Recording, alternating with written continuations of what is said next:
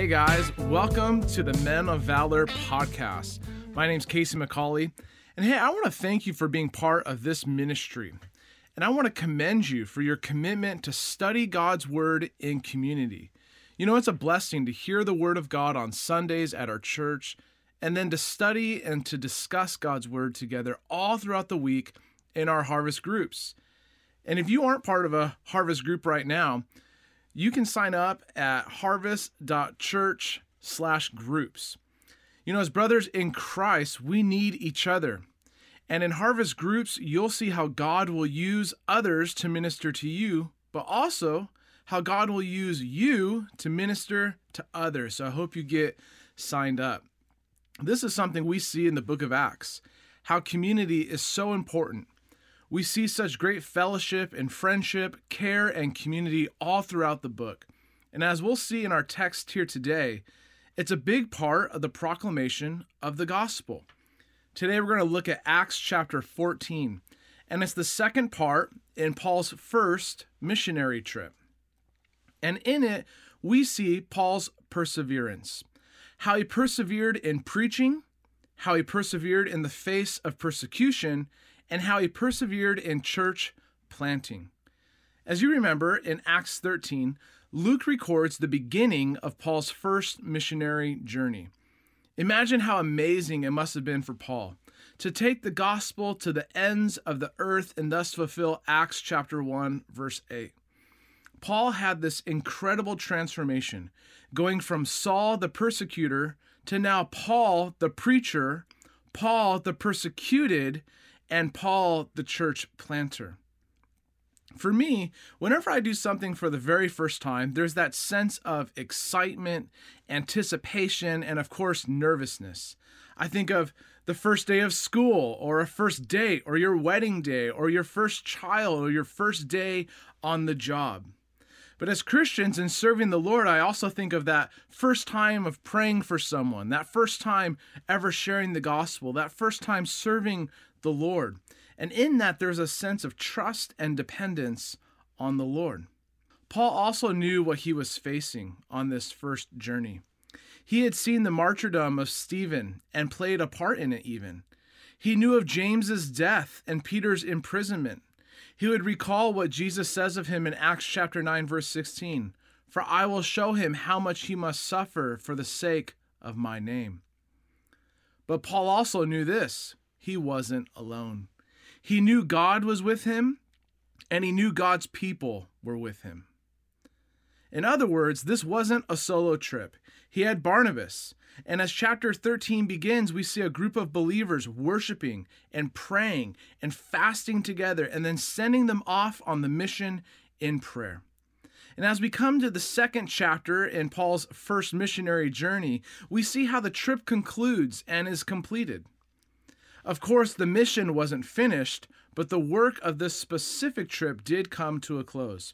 And in seeing how this trip ends, it's worthy to compare it with how it began. And in this text, we see how Luke uses Acts chapter 13, verse 2, and Acts chapter 14, verse 26 as bookends of Paul's missionary journey. This forms what is known as an inclusio, which is a literary device of repetition. It's to have similar material that happens at the beginning and at the end of a text. It's to frame something for the point of emphasis. And so we first read of Acts chapter 13, verses 2 to 3. While they were worshiping the Lord and fasting, the Holy Spirit said, Set apart for me Barnabas and Saul for the work to which I have called them. Then, after fasting and praying, they laid their hands on them and sent them off. Now, compare chapter 14, verse 26. And from there they sailed to Antioch, where they had been commended to the grace of God for the work that they had fulfilled. Amazing connection between these two verses.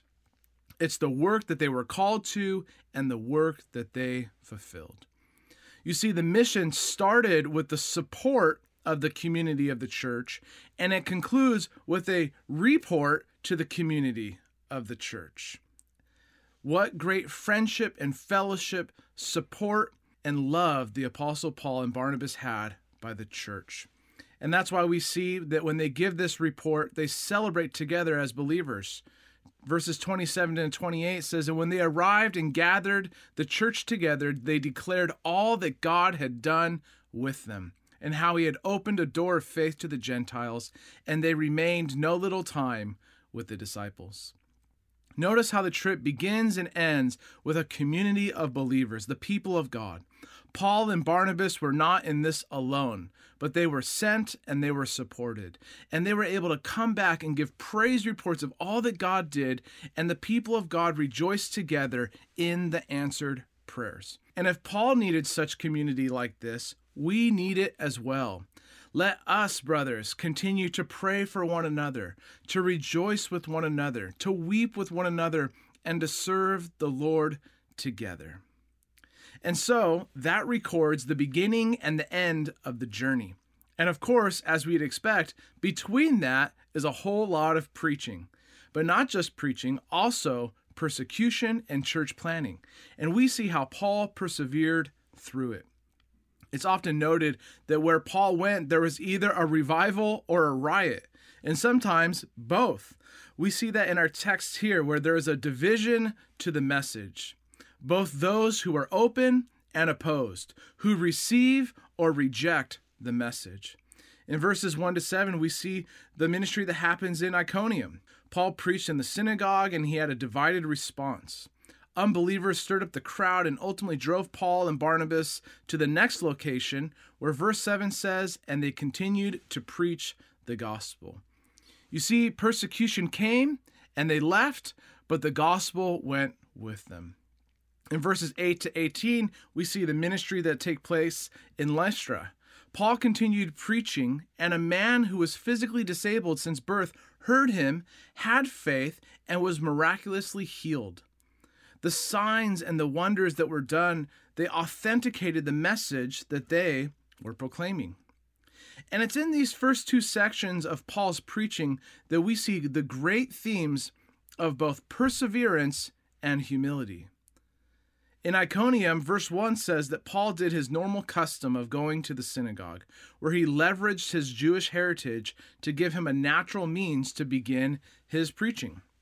This is remarkable considering what just happened in chapter 13, where those from the synagogue attacked him and drove him out of town. But it says he shook the dust off his feet and he courageously went back to the exact place that he knew was likely to give him opposition there in the synagogue, and he persevered in his preaching. And verse 2 says that he spoke in, quote, such a way that a great number of both Jews and Greeks believed. You see, Paul sought common ground with his audience. It was a great evangelistic approach and one that we talk about often here at Harvest as we want to know God and make him known. Paul had the unique background where he could relate with all kinds of people. Of course, you know that Paul was a Jew and he was committed. He was educated in Jerusalem. But although he grew up in a Jewish community, he also lived and was raised in a city that had Greek and Roman culture.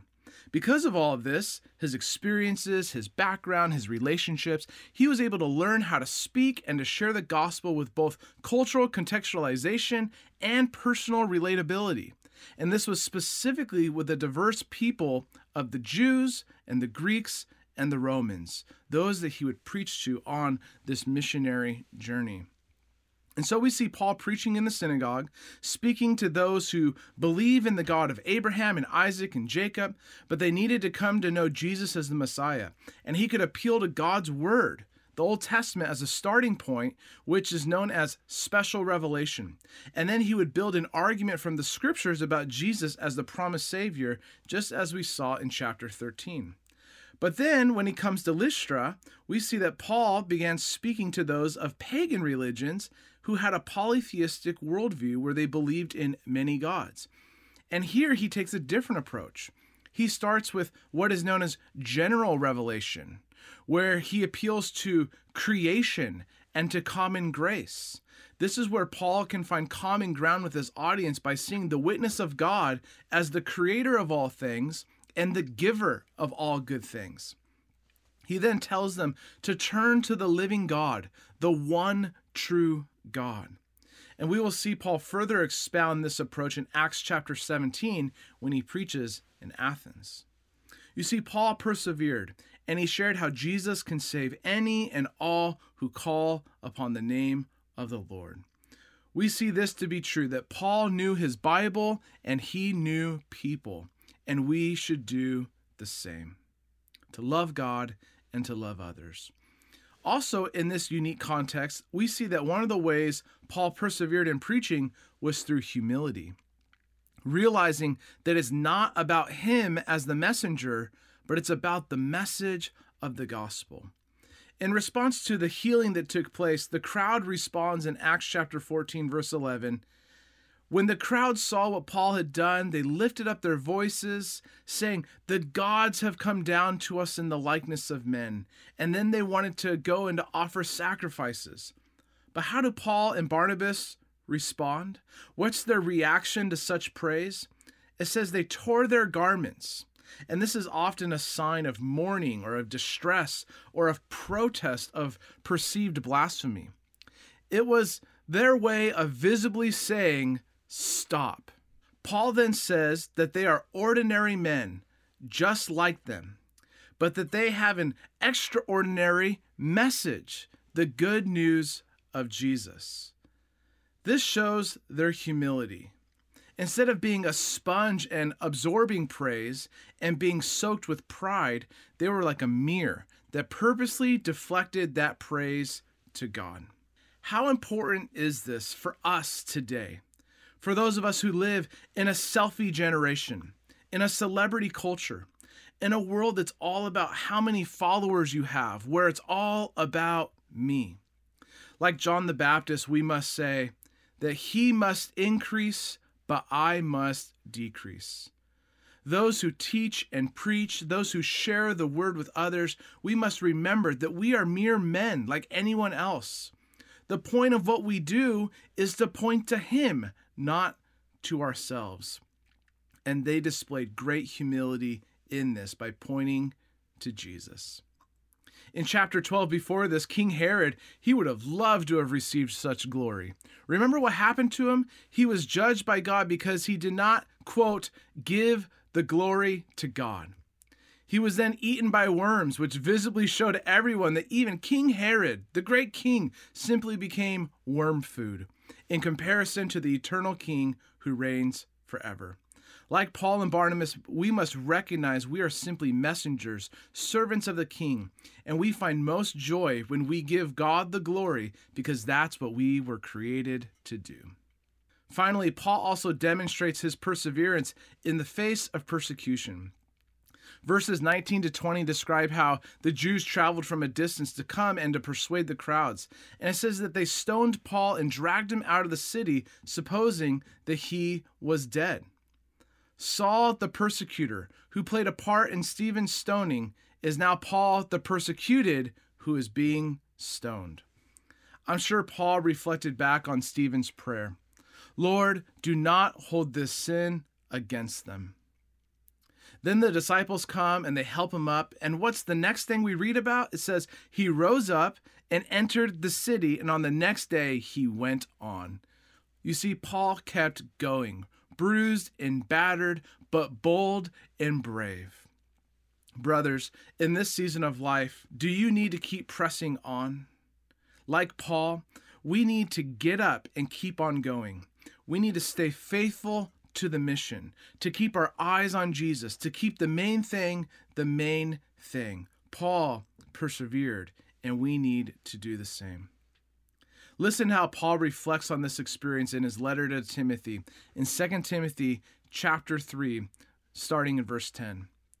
He says, You, however, have followed my teaching, my conduct, my aim in life, my faith, my patience, my love, my steadfastness, my persecutions and sufferings that happened to me at Antioch and Iconium and at Lystra, all that we just read about, which persecutions I endured. Yet from them all the Lord rescued me.